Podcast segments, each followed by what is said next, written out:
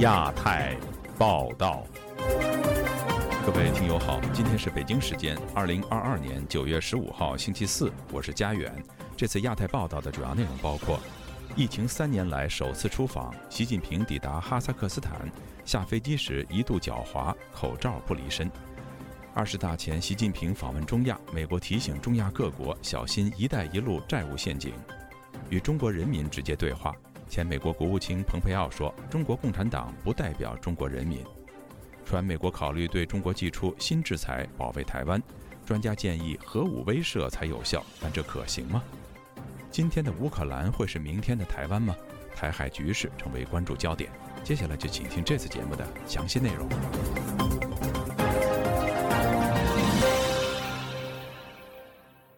中国国家主席习近平周三抵达哈萨克斯坦，正式展开疫情以来的首次国事访问，并出席上海合作组织会议。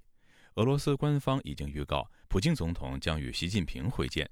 有评论认为，习近平已近三年没有出国，这次出访是要重启所谓元首外交，以及为今年年底出席二十国集团峰会做准备。请听记者陈子飞的报道。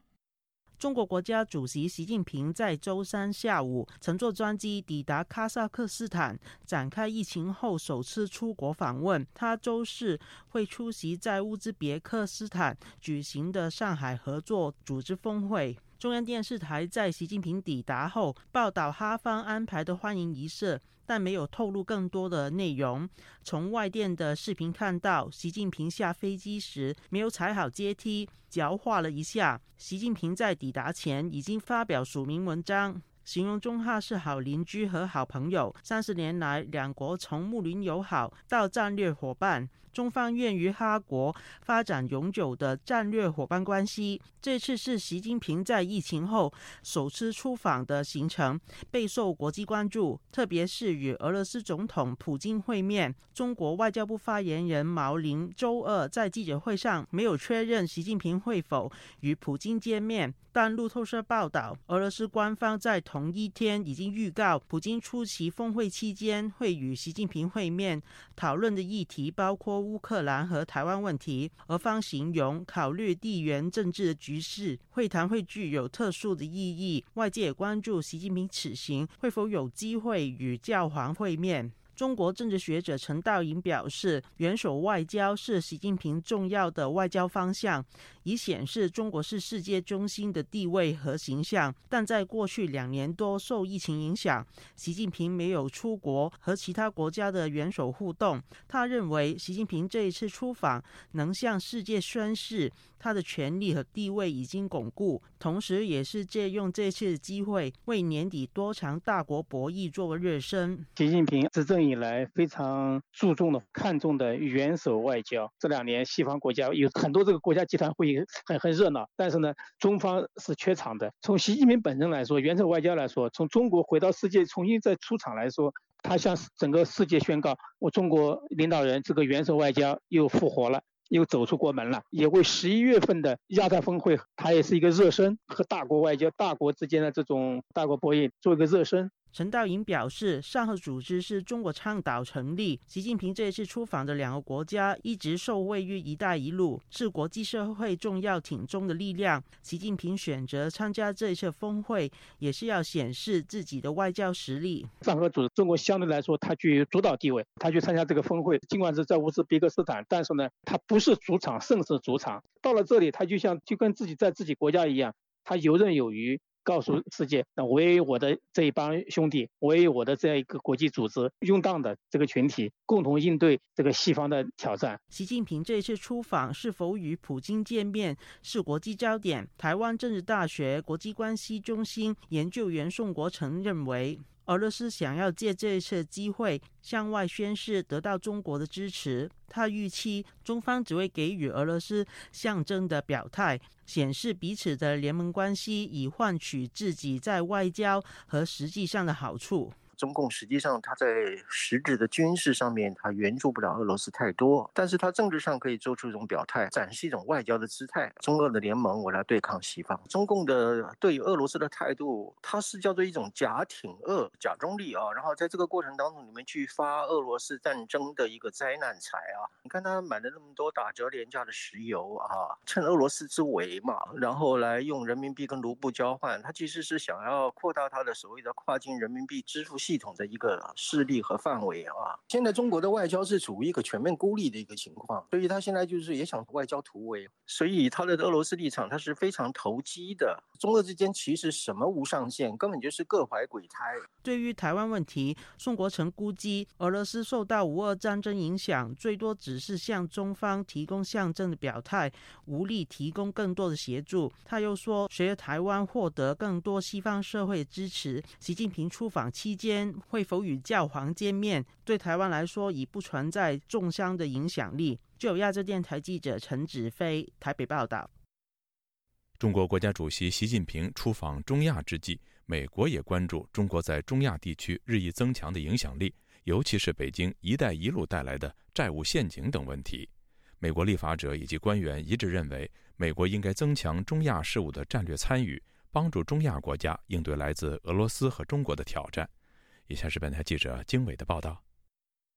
美国南亚和中亚事务助理国务卿、前美国驻吉尔吉斯斯坦大使唐纳德·鲁九月十四日对美国众议院外交事务委员会表示，中亚国家人民对中国利用“一带一路”倡议给本国政府造成债务陷阱多有不满。唐纳德说。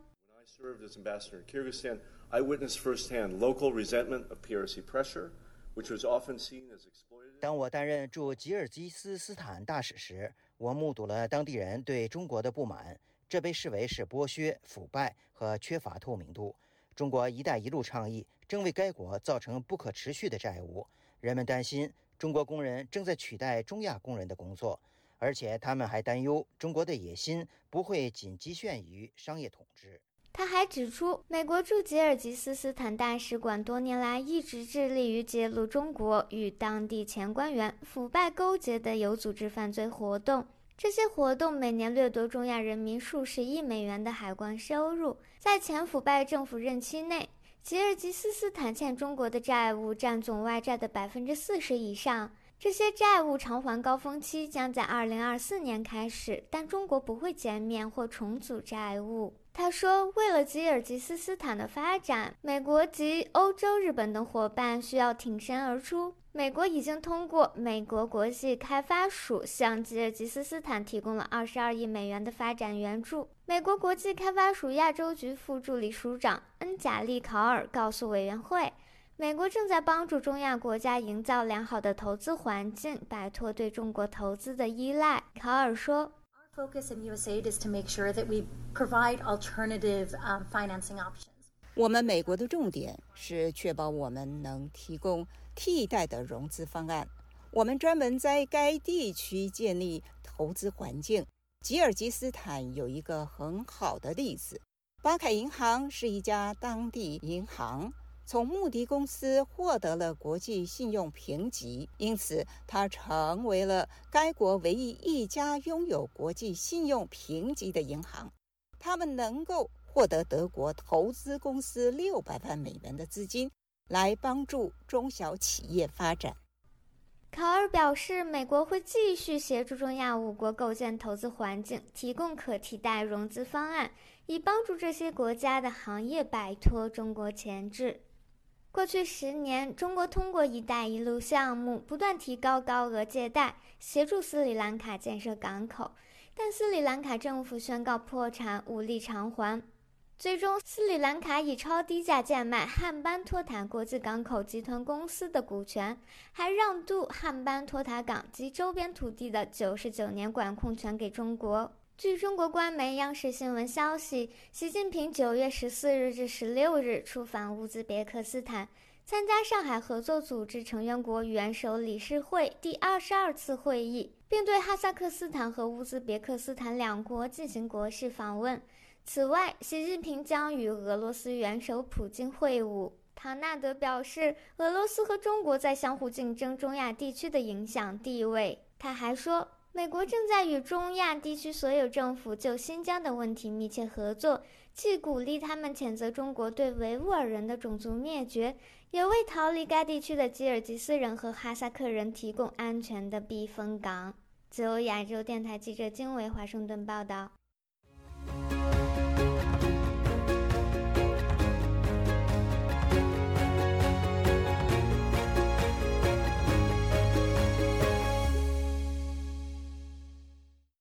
位于美国首都华盛顿的智库哈德逊研究所近日成立中国中心，并由前美国国务卿蓬佩奥担任咨询委员会主席。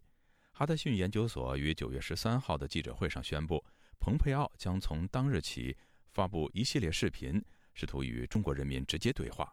详情，请听记者唐媛媛的报道。哈德逊研究所中国中心的成立宗旨是希望推动跨党派皆支持的政策建议与研究，并由特朗普时期美国国务卿蓬佩奥的中国政策规划首席顾问余茂春担任中心主任。余茂春九月十三日在记者会上表示。哈德逊研究所中国中心将从九月十三日起在油管发布蓬佩奥的系列视频，希望和中国人民有更深度的交流。因为中国政府并不代表中国人民。余茂川相信，蓬佩奥的视频会通过推特以及微信群在华语圈发酵。蓬佩奥在首支视频中提到：“Our goal with these videos pretty simple。我们制作这些视频的目的很简单，那就是直接与中国人民。”谈论中美关系，因为中国共产党不代表中国人民。蓬佩奥在视频中表示，中国共产党自称代表中国以及中华文明，这却是个连中国共产党都知道的谎言。因为若中国政府真心认为自己代表中国人民，北京就不会花费比国防支出还高的预算来镇压及监控他的子民。余茂春也表示，系列视频是想要继续与中国人民更深入互动，讨论过去美中两国政府避免探讨的问题，像是台湾、人权、新疆等议。议题，余茂春表示，这些议题长时间存在，而且变得越来越严重，所以必须将中国人民带入这些问题的讨论。同时，中国人民也有知道讯息的权利。余茂春告诉本台记者，蓬佩奥选择在此时推出系列视频影片，和中共即将迎接二十大无关，因为无论是哪位共产党人领导中国，中国共产党压迫人民的行为已经维持了几十年。不过，对于习近平可能的连任以及台湾海峡未来的危机，余茂春则表示，当一个领导人上位太久，就会变得野心勃勃，忽略身旁的劝谏，并做出错误的决定。像是普京攻打乌克兰便是如此。不过，过度扩张的野心也将使领导者逐渐衰亡。因此，习近平应该也开始意识到自身政策的荒谬，像是中国国内人民对于新冠清零政策的反弹，以及感受到国际对台湾和新疆议题的大量批评。自由亚洲电台记者唐媛媛华盛顿报道。台海局势成为外界关注焦点之际，传出美国正考虑对中国实施新的制裁，以防止中国入侵台湾。与此同时，台湾也正在向欧盟施压，希望能够跟进美国的步伐。前白宫官员则提出，对台湾的终极防御还是要靠核武器，但这种做法在当下的国际环境中是否可行？而这种战略威慑又将如何影响中美台关系呢？请听本台记者王允的报道。在路透社披露美国可能制裁中国的前几天，美国国会民主党众议员斯戴芬妮·墨菲率领的美国国会两党代表团刚刚结束对台湾的访问。又一次助推了美国众议院议长佩洛西访台引来的西方政要访台潮。在这种形势下，美国政府考虑制裁中国方案的消息似乎顺理成章。但路透社的报道并没有披露制裁方案的细节，而是强调相关的考量还在初始阶段。方案要旨是采取西方对中国已有的贸易投资限制的措施之外的行动。美国白宫国家安全委员会前高级主任史帕丁准将向本台分析说，可能采取的制裁手段主要是对高科技制造业和贸易的限制措施的延伸，但他认为对这类贸易或经济的制裁措施，中国可能早已有所准备，反而受影响较大的是美国。美国会受较大影响，因为一些关键的产业链在中国手中，包括医疗系统以及微电子产业等等。华盛顿智库兰德公司资深国际防卫研究员何天木博士与史帕丁准将的分析一致。他指出，考虑到制裁可能给美国带来的负面影响，制裁本身的范围和程度可能非常有限。这种制裁本身也不足以阻止中国入侵台湾。但他强调，受访者为书面回复，以下为同事代读：华盛顿还需要保持强大的军力，让北京怀疑自身能否在战争中迅速取胜，而经济制裁的威胁将向北京发出信号，美国对威慑是认真的，并愿意为了支持其盟友和伙伴而做出经济牺牲。这可以让北京在台岛问题的算计上持谨慎态度。十八天准将也认为，经济制裁不足以阻止中国。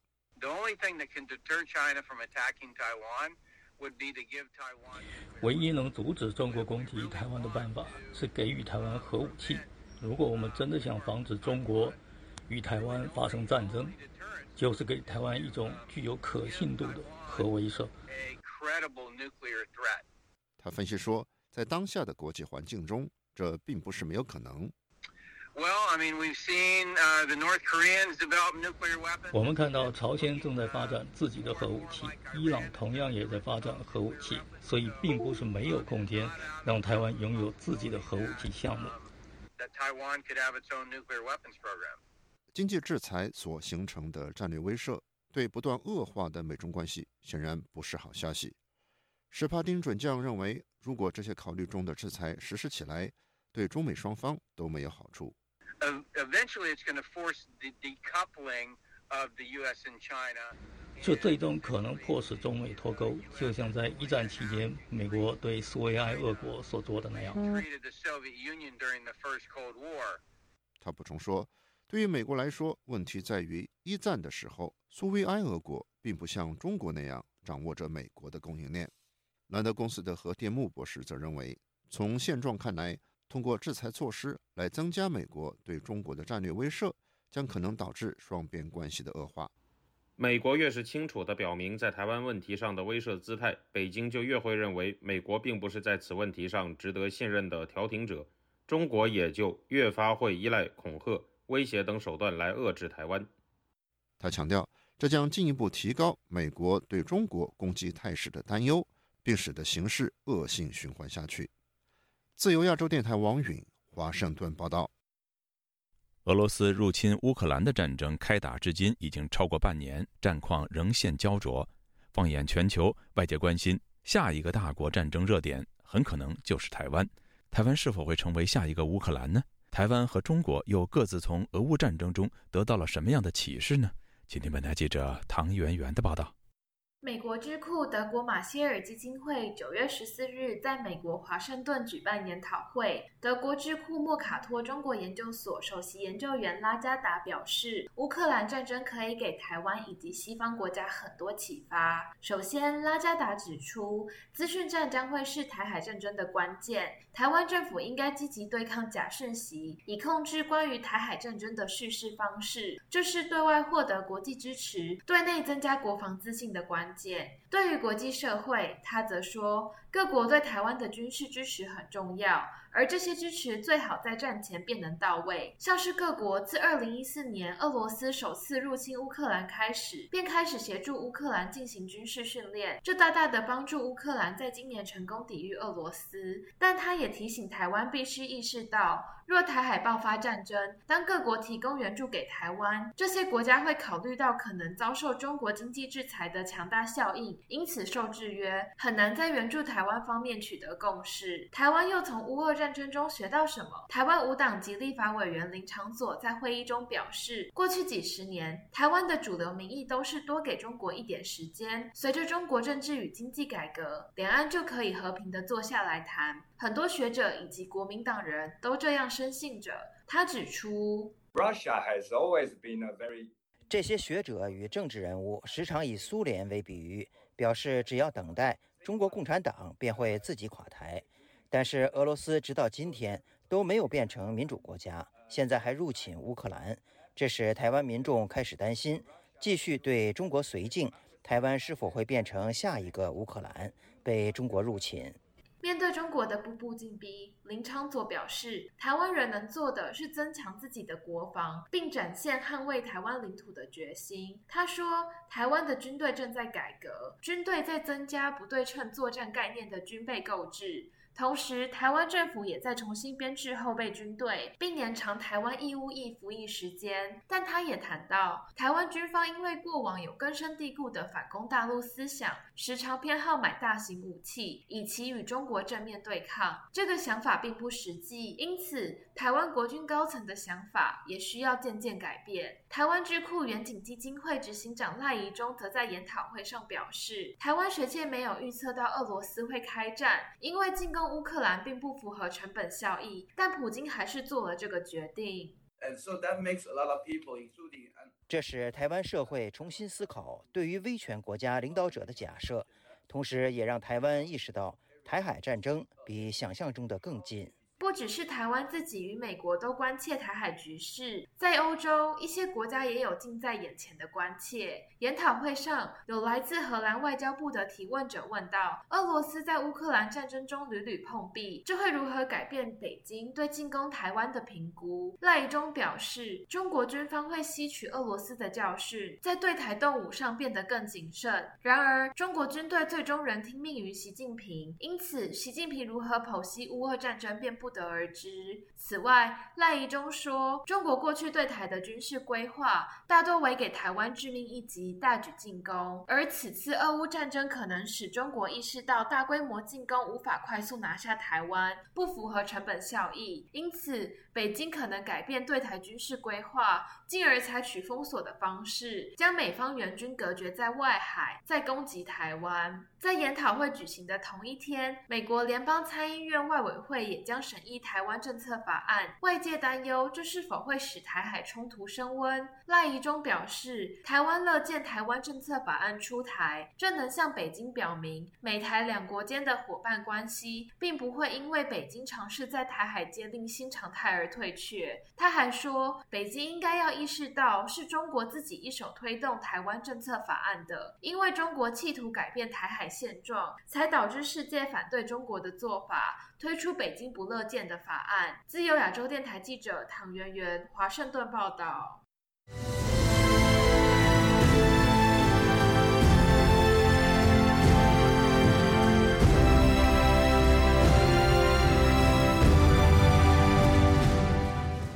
在中国房地产市场低迷的情况下，北京大学新结构经济学院院长林毅夫日前提出。房地产仍是中国经济增长的驱动力，但住房不再是投机资产。有分析指出，房地产过去靠民企支撑，但民企接连爆发危机。林毅夫的谈话显示，中国现在想要国企进场盖公共住房，拉抬市场信心，遏制房地产市场的危机。以下是记者黄春梅发自台北的报道。今年以来，中国经济发展面临三重压力，多地散发疫情和房地产市场低迷，也拖累了 GDP 的增长。根据中新社报道，林毅夫在国际金融论坛举行以“亚洲的崛起”为主题的第二十四期学术会议中，回答与中国经济相关提问时表示：“经济增长缓慢会打击人们对未来的信心，在此形势下，提振信心非常重要，而这需要刺激投资。”林毅夫表示，可以看到中国政府已经采取一些措施，投资新的基础建设、工业要素等，投资将创造需求并刺激增长。如果人们对经济增长和私营部门更有信心，将会开始投资以增加供应，而且在家庭中，人们将有信心购买房产，这将支持房地产行业。林毅夫曾经担任世界银行首位来自发展中国家的资深副行长。也是一带一路的倡议者，金库资本管理合伙人兼总经理丁学文接受本台访问时表示，全世界对林毅夫的评价已经改变，过去将他视为有国际高度的经济学家，关注他对中国经济的判断。现在林毅夫比较像是中国官方对于经济要发展的代言人。全世界都认为中国的房地产作为去带动经济发展的模式已经不可行。那他出来说，其实房地产还是一个动力，你就不会太意外啊。他的意思是来告诉大家，我们不会让中国房地产垮掉。丁学文的解读也呼应今年六月世界银行公布的中国经济简报，指出中国房地产业的持续压力可能带来风险，对整体经济产生更广泛的影响。报告预测，中国可能回到借债投资基础设施和房地产以促进增长的老路，但是这一种增长模式最终是不可持续，而且许多企业和地方政府的负债已经很高。丁学文分析，过去中国房地产高速成长模式，地方政府土地交付后，开发商融资盖房再卖给百姓。但是中国多家房企海外债券违约频传，因此他认为中国房地产会不会垮，就要看中国政府愿不愿意支持它，但绝不可能像以前有那么大的动力往上走。因为中美对峙，中国更需要的是去发展自己的产业跟科技，其中就是半导体跟能源产业。那个需要更多的资金，所以政府其实已经没那么多钱去支持房地产。林毅夫提到，过去房地产被用于投机，而不完全是居住。现在中国政府试图重新定位，要求房住不炒。他认为中国政府会找到办法支持公共住房，就像在新加坡看到的那样。这一类公共住房肯定会有大量投资，这将刺激中国的经济增长。台湾国立云林科技大学财务金融系教授郑正敏对本台表示：“中国房地产过去以民企为主角，地方政府为辅，但随着地产商连环爆，中国政府角色转换，以国营事业进场救房市。拿新加坡当例子建公共住房，他直指核心，表示中国房地产除了促成经济增长外，另外，严重的助长所得分配不均。我想林毅夫他的用意就是认为学习新加坡大量投资公共住宅，可以进一步的带动中国的房地产，那带动这个人民的信心，能够稳住房地产这种衰败，甚至他们还期待能够有所谓的 V 型反转啊，或之类的，但是基本上不太乐观。郑振敏提出，房地产过去占中国 GDP 比重最高达三成，全世界没有一个国家这么高度依赖房地产驱动。过去一段时间在讨论中国房地产是否会发生系统性风险。他认为，因为中国政府控制力非常强大，虽然不像西方国家容易瞬间爆发金融体系崩溃，但是光靠所谓的调控，系统性风险反而是长期而巨大。自由亚洲电台记者黄春梅台北报道：中国大型民营企业复兴国际集团传出财务危机。根据美国媒体的报道，当局要求对复兴财务进行摸底排查，不过复兴驳斥相关的报道。与此同时，民进党籍台北市长候选人陈时中遭质疑，在担任防疫指挥官时阻挡 BNT 疫苗。有评论认为，这不禁让人有围魏救赵的联想。以下是记者夏小华的报道。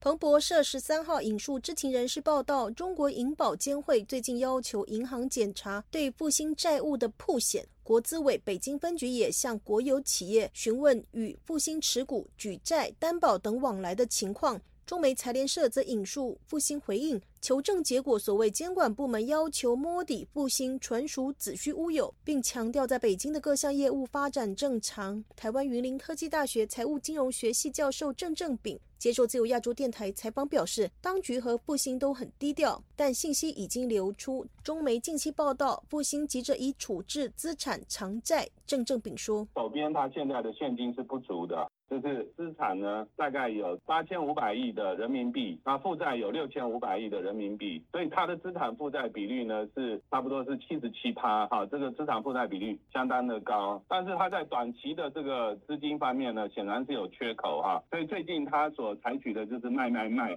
它二月的时候就卖掉海南矿场，之后又卖青岛啤酒哈，它的旅游业，上海非常成功的这个豫园商场哈股份呢也在卖，然后它当初发机的。复兴医药等等等哈，卖的时候呢，让手边的资金能够回笼，以应应短期的这个资金缺乏跟违约。有复兴代表称，营运仍然健康，应该能够应应挑战，但是市场出现信心面的崩盘，复兴国际股价十四号跌到十年的低点。另外，彭博的资料也显示，复兴国际担保的一些美元债券也创下了六月以来的最大跌幅，跌幅达到八美分。郑正炳提到，复星在一九九二年由董事长郭广昌等四位复旦大学的校友共同创立，早期在海外收购显眼，是中国前五十大以及全球前五百大的公司。二零零七年在香港交易所上市。二零一零年向国外收购金融、保险、天然气、工业、电力、自动化生产、商业集团等等，扩充很快很大。中国银监会早就注意复兴跟恒大、海航、万达等集团有相似性的风险。与此同时，跨足两岸的台湾佛教团体、慈济高层以及台湾蓝营人士，最近频频翻旧账，称去年采购 BNT 疫苗遭到政商界的大佬劝阻。影射代表民进党参选台北市长的陈时中担任防疫指挥官的时候阻挡疫苗。时事评论员汪浩就在脸书写道：“台湾为什么有些名嘴和政客要炒陈时中去年挡复必泰的冷饭呢？原来 BNT 复必泰的大中华代理商复兴集团的债务压顶，土崩瓦解，复必泰会变成复必岛吗？”汪浩接受自由亚洲电台采访提到，复兴几年前就传出了财务危机，郭广昌曾经被拘留软禁，遭到调查。最近媒体又在报道复兴的负债问题，股价暴跌，还遭到国际评级机构穆迪下调评级。汪浩提到，复兴作为复必泰大中华代理商，去年铺天盖地各种各样的人想透过。关系推销强迫台湾政府进口复必泰的疫苗，又要求政府必须要接受台湾是中国的一部分的合约。台湾政府则希望直接向德国原厂购买。当时国民党和一些名嘴攻击指挥中心很激烈。最后蔡政府跟台积电、红海、慈济合作，通过民间购买 BNT 捐赠给政府。过程虽然很艰困，但是是政府跟民间合作的典范。汪浩说：“现在过了一年多，突然间又把它拿出来，呃，作为攻击城。”始终攻击指挥中心的一个议题，这么大吵特吵，确实是有点时间点是有点奇怪哦。那在我看来，有点这种围魏救赵的状况了。就是本来复兴集团因为这个台湾进口了这么多的 BNT 的疫苗，他们实际上中间也拿了很赚了很多钱嘛。他们一剂疫苗可以赚大概平均八美元吧。所以，红海、呃，台积电和慈济这三家一千五百万计乘上八美元，复兴集团就挣了一亿两千多万、一亿三千万美金了啊！所以是挣了很多钱。BNT 到现在还没有被中国批准嘛？还没有卖嘛？复兴机场本身的财务状况又严重恶化，那现在他们可能在放风，可能是想要通过给城市中和指挥中心更大的压力，给政府更大的压力，让政府可以更大量的进口 BNT 的疫苗，也许可以，特别是包括 BNT 次生代的疫苗或者怎么样，可以来呃帮复兴集团解决。呃，舒缓财务危机，也也许是有这个企图在里面。汪浩指出，复兴至今无法说服习近平开放外国疫苗，没办法从中国发财，只能主攻台湾和香港。而此时又放风，是否想要给陈时中或是给蔡政府更多的压力，要进口复必泰的疫苗，包括次生代的疫苗，是否有为复兴缓解财务危机的企图？虽然没有证据，但看上去不完全是巧合。除了中国打压台湾的政治性问题，也有复兴商业利益牵。扯其中，郑正炳则说，复兴涉足疫苗投资，代理美国、德国疫苗，未料押错宝，中国坚持用国产的疫苗。复兴投资血本无归，郑正炳说：“复兴集团是一个非常高风险嘛，赌徒型的投机型的一个集团。除了他们这个四大创办人之外，后面也有中国的集团、中国的国营、中国的政府在背后。呃，那现在中国的状况是不太好嘛，非常糟。那疫情非常严重，但是复兴却派不上用场，所以他们当初做的巨大投资是血本无归。那现在的状况不好，我觉得跟中国的关系比较大了。”复兴董事长郭广昌。十三日在脸书留言，他自称集团产业和员工一半在海外，他跑了二十多国，近四十个城市，和海外的复兴同学们做了细致的沟通，已经回到上海隔离中。自由亚洲电台记者谢小华台北报道。广东省深圳市财政局发出关于进一步厉行节约、坚持过紧日子的通知，严格政府采购进口产品审核管理，严控活动经费，以及强化因公出国。公务接待、公车购置和维护、会议、差旅等经费管理，而深圳去年的 GDP 突破了三万亿元，晋升为世界第十位。有学者认为，深圳此举是对李克强早前到深圳要钱的回应，也是哭穷的表现。以下是记者古婷的报道。八月二十九日，深圳市财政局关于进一步厉行节约、坚持过紧日子的通知下发。该份有关如何过紧日子的通知提出的具体内容包括：继续强化因公出境、公务接待、公车购置和维护会议、差旅等经费管理，严格执行相关支出标准，进一步压缩一般性支出，取消无效支出，从严审核办公场所绿植经费、移动终端项目经费，严禁超标准、超范围安排预算，严禁铺张浪费等等。对此，广东学者张琴认为，深圳是全国经济效益最高的一线城市，也是最富有的城市。他周三对本台说：“深圳市财政局的文件，它使用了‘过几日子’这样一种非常口头化的表达，可能说明呢，第一，财政确实没钱了，因为现在呢，疫情清零的政策呀，可以说是非常不切合实际。”而且呢，对于国民经济造成了严重的打击，可以说是百业凋零啊！经济不好，当然财政就没钱。该通知共十三条内容，除了紧缩公共财政支出，还将严格审批政府采购进口医疗、科研、检测、教学设备，采取严格审核管理。张琴说。过紧日子也表明，中国政府已经做好了应对美国制裁、准备脱钩的打算。他开始在政策层面、在财政层面提前做一些准备，免得呢就是像俄罗斯这样突然被国际制裁搞得措手不及。那这也说明呢，当局啊要和世界脱钩。不过，有舆论认为，深圳作为中国最富有的城市，今年四月曾经公布，深圳去年 GDP 总量达到人民币三点零七万亿元，增长百分之六点七，成为广东省首个 GDP 突破三万亿的城市，晋升世界第十强。目前，除上海、北京之外，深圳是中国第三个 GDP 突破三万亿元的城市。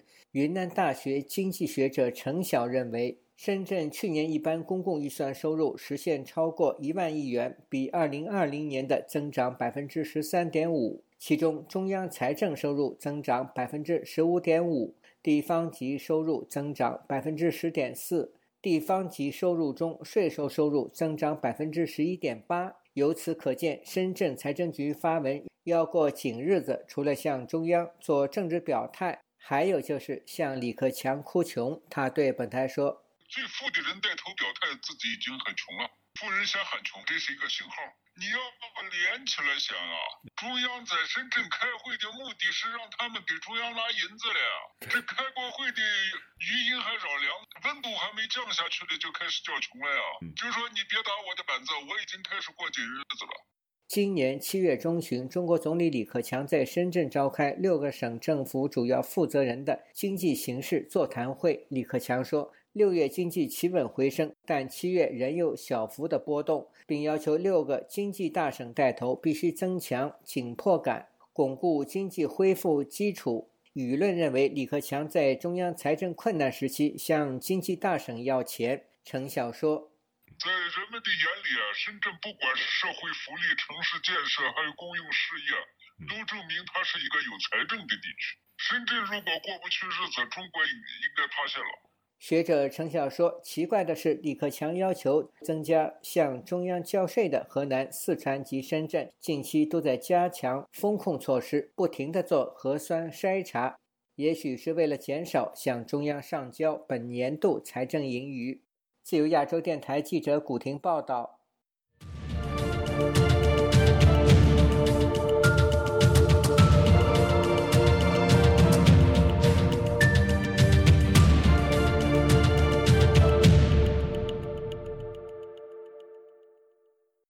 中国出生人口持续下降，人口老龄化问题严重。为了鼓励生育，安徽省计划放宽对未婚生育的限制，意味着不需要领结婚证也可以获得准生证。有专家认为，新政策能否收效，取决于配套政策是否到位，更关键的是如何消除社会成见。请听记者高峰的报道。今年中国连续开放生育政策，但未能扭转出生率偏低的状况。外界认为，中国人口的自然增长正在步入尾声，就连体制内的人士也认为，实际上中国已经踏入人口零增长。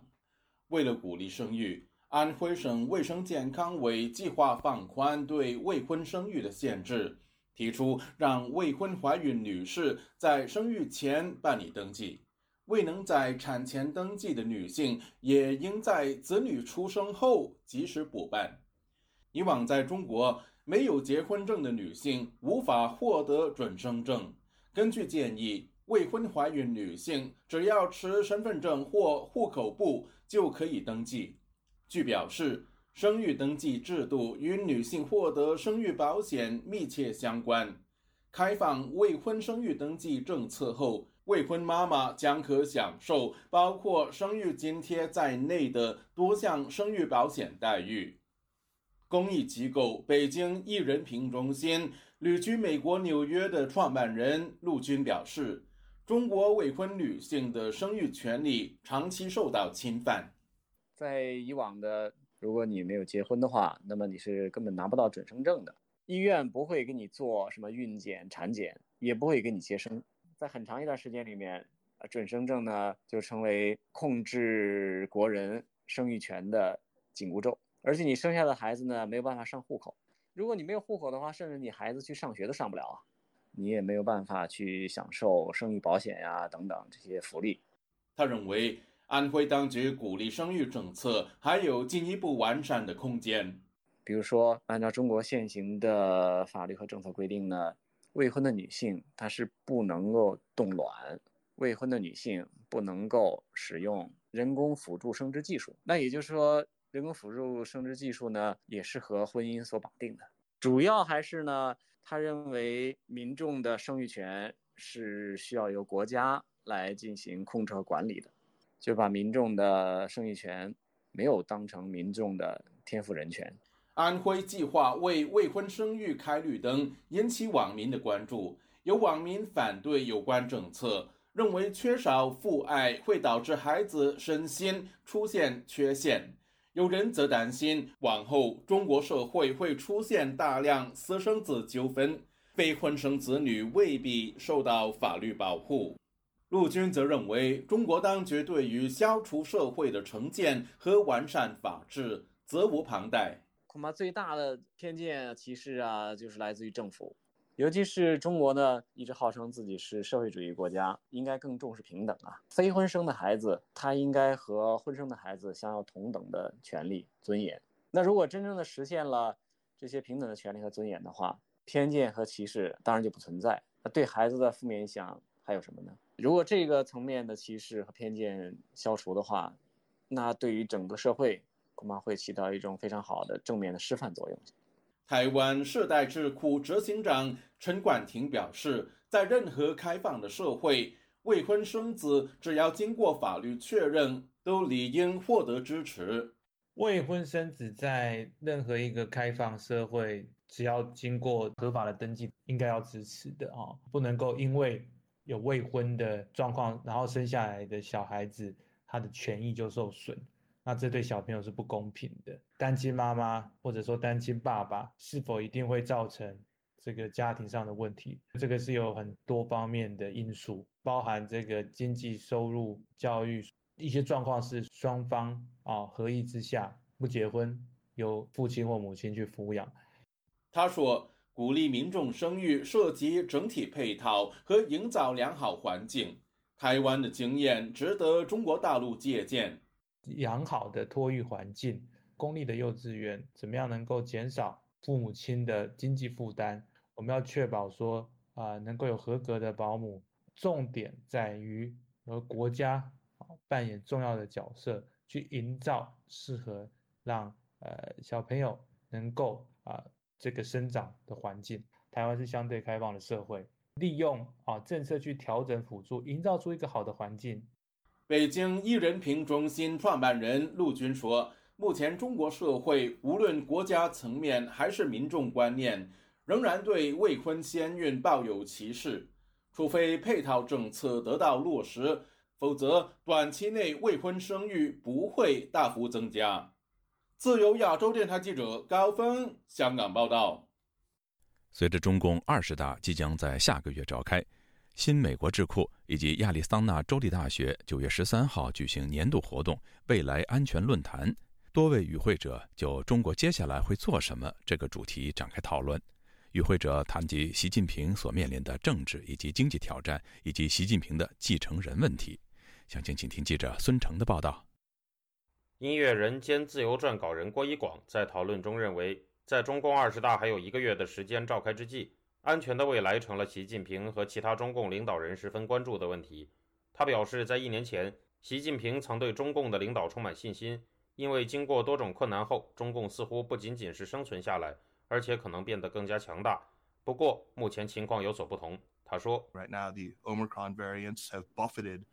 China's economy as she's zero COVID approach. 现在，由于习近平的清零政策，奥密克戎变异病毒冲击了中国经济。一年前还被认为是巨大的国家能力的证明，现在被广泛的认为证明了他在经济安全上的呆板，甚至是食品安全问题都有点回了台面上。Security are sort of back on the table. 郭一广也从国际形势的层面谈到了中国面临的困境，表示。Uh, the Russian invasion of Ukraine has strengthened the transatlantic alliances. 俄罗斯入侵乌克兰，加大了跨大西洋的联盟，使四国集团和澳英美联盟焕然一新，并使北京缺乏任何值得尊敬的盟友的情况更加明显。实际上，尽管台海危机正在逼近，现在下断言还为时尚早，但中国大力推动的高科技自给自足似乎已遇到了相当的困难。共同富裕的议程，就算没有搁置，也处在瓶颈之中。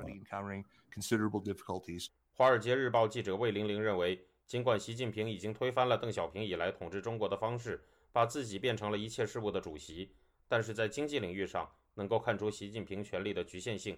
他指出，习近平在去年提倡过共同富裕的口号，使企业家感到不安全且不愿意进行投资。在今年，这一口号就几乎没有被提及，并认为这是习近平遭遇的最明显挫折之一。他还提出了其他例证，说道：“Then you also see him pulling back from, or at least.” 你也看到他从近乎全面打击私营税务领域的行动中抽身而出，或者至少按下了暂停键。尽管对这些私营公司的压力仍然存在。此外，在去年严重的电力短缺之后，他还不得不从一些非常雄心勃勃的能源目标中走出来。保尔森基金会智库主任马扬在谈及习近平与走向中共二十大时面临的危机时。认为中国经济不仅面临着清零政策的威胁。他说：“We all know that you know Chinese economy is not just being hit by zero COVID, but they also have to manage a problem.” 我们都知道，中国经济不仅正在被清零政策打击，他们也必须去管理一场房地产危机。因此，他们是在两条前线上遭到打击，这是一个巨大的问题。And this is hugely problematic. 中国房地产贷款增速在2020年出现了低于各项贷款增速的情况。这是八年来的首次。自2020年以来，中国大量房地产企业出现了债券违约的情况。2021年，中国发生了恒大债务危机，房地产市场的动荡也在这一年加剧。到了今年，由于大量房地产项目延期，相关业主中也发生了停贷风潮。魏玲玲谈及了习近平在下个月是否会指定继承人的问题。他认为，无论习近平是否会任命继承人，都需要看一看中国下一个副主席是谁。而目前这个位置正在被王岐山占据。如果一个远更年轻的人在习近平的下一个任期里获得了王岐山的位置，那么这个人应可以被看作潜在的继承人。不过他也认为，So even if he agrees to name successor now, it can still change as he. 就算他同意任命继承人，在他继续尝试去确保和加强他的权利时，这也会改变。Cure And strengthen his power. 他也谈到了他对习近平未来对美国态度的看法，说道：“So it's very few signs that Xi Jinping will change his foreign policy。很少有迹象表明习近平会改变他将政策重点放在与美国竞争上的情形。无论他在外交政策方面做什么，这都会保持在基本的核心地位上。” Whatever he does on foreign policy front。自由亚洲电台特约记者孙成，旧金山报道。台湾参选亚洲环球小姐的高曼荣被邀请到马来西亚槟城世界创新与科技大会出席活动，却因中国施压，最后一刻无法上台。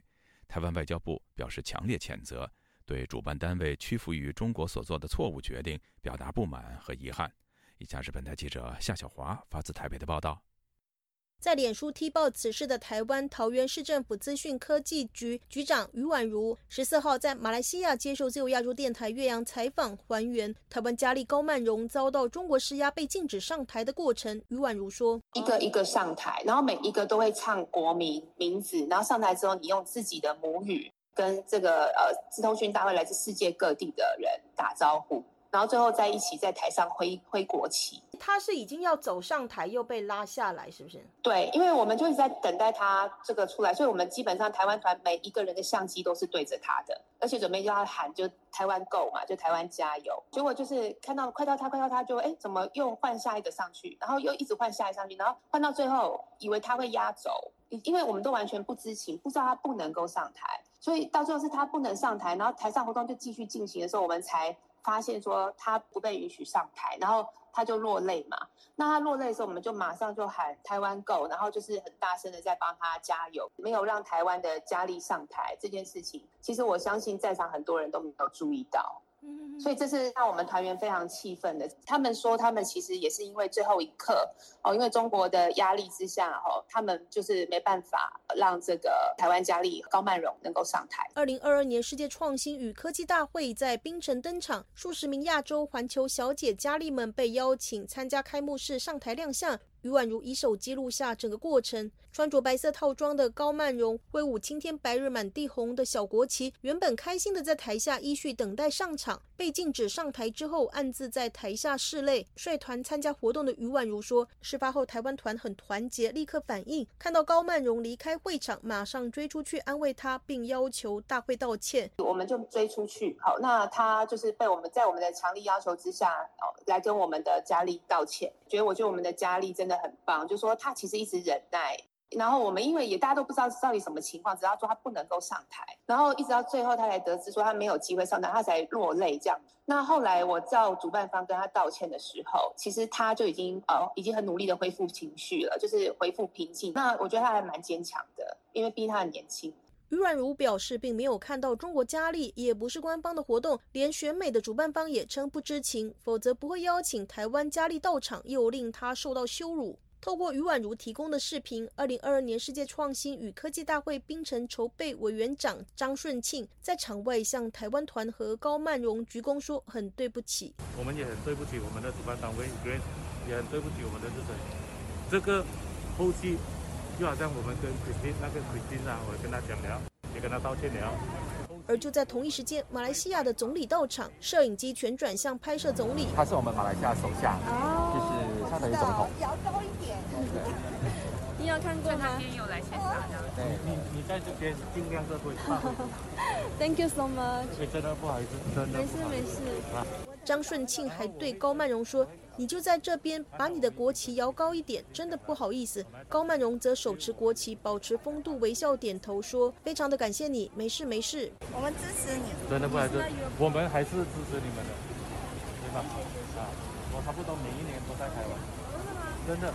张顺庆最后还说：“我们还是很支持你们的，差不多每一年我都在台湾，台湾从北到南我都去过。”台湾外交部发言人欧江安十四号答复自由亚洲电台，对此事外交部只感不舍。欧江安说：“针对中国在国际场域无所不用其极、横蛮打压台湾的人民以及民间活动相关恶劣的行径，外交部予以强烈的谴责。同时，我们对于主办单位屈服在中国的威慑所做的错误的决定，来表达我方高度的不满跟遗憾。外交部已经指示我们驻马来西亚的代表处向主办单位来表达严正的抗议。”自由亚洲电台试图透过脸书和邮箱联系高曼荣，至截稿前，他的脸书私讯只有显示预设的回复，写着：“我们已经收到你的讯息，感谢你伸出援手。”高曼荣的脸书停留在九月十二号的最新贴文，他写下：“时隔三年再次代表台湾出国参加比赛，希望大家一起帮我集气加油哦。”并有多张的照片，穿着礼服、肩带披挂着台湾台湾的彩带的照片。他曾经是啦啦队员、演员、模特儿，也曾获得台湾小姐第一名、世界美颜小姐全球第四名和才艺第一名等等，并帮消防局拍摄宣导片。过去高曼荣的贴文平均只有两位数的留言，九月十二号这则贴文则暴增了十倍，已经涌入了约三百则的留言，写着遭到委屈，辛苦了，谢谢你的付出。虽然被打压，但是你展现了你的气度。就如你所说，我们的路还很长。还有人说，不管那个破中国对你做了什么，你依然是我们的骄傲，你的光芒任谁都无法阻挡。为国争光，最棒的，加油，台湾女儿！还有人以简体字留言说：“加油，马来西亚人支持你。”台湾国际法学会副秘书长林廷辉接受自由亚洲电台采访分析：传统上来讲，在整个东南亚国家当中，哦，那有几个国家是属于亲中的呃政权哦，比如说现在啊，马来西亚它也需要中国啊投资啊，或者是说资金啊，或者观光客啊。这时候，马来西亚它其实也是对中国一种表态啊，但是这个主办单位呃在经费上哈，可能有马来西亚政府的支持或者是中国政府的支持，所以在这种情况之下，他当然也要呃顺从的中国的意思来打压台湾的代表。林廷辉说，这场大会汇聚了世界资讯界的精英，中国的战狼外交最终造成三输。自由亚洲电台记者谢小华台北报道。听众朋友，接下来我们再关注几条其他方面的消息。德国联邦经济部部长哈贝克日前在接受路透社采访时证实，德国联邦政府正在制定新的对华贸易政策，以降低对中国原材料、电池和半导体产品的依赖性。他承诺，在与北京的贸易往来中，德国不会再天真。路透社指出，这是哈贝克首次明确表示，对华更为强硬的路线正在转化为实际的政策实施。国际能源署 IEA 星期三表示，中国经济面临疫情风控，使中国的石油需求疲软，其影响超过了世界其他地区原油需求强劲的影响，进而将抑制今年的石油需求增长。作为全球第二大经济体，中国在石油需求方面正在成为落后者。其他国家尽管通膨高企、利率上升，而且经济增长放缓，但石油需求仍然强劲。IEA 表示。美国的石油需求比预期的要强，中东的需求也很强劲。美国在台协会 AIT 台北办事处处长孙小雅十四号表示，美国下个月将与台湾举行会谈，商讨促进美国半导体业发展的美国新法。美国总统拜登上个月将晶片法案签署成法，授权五百二十亿美元的政府补贴，以推动美国半导体的生产与研究。各位听众，这次的亚太报道播送完了，谢谢收听，再会。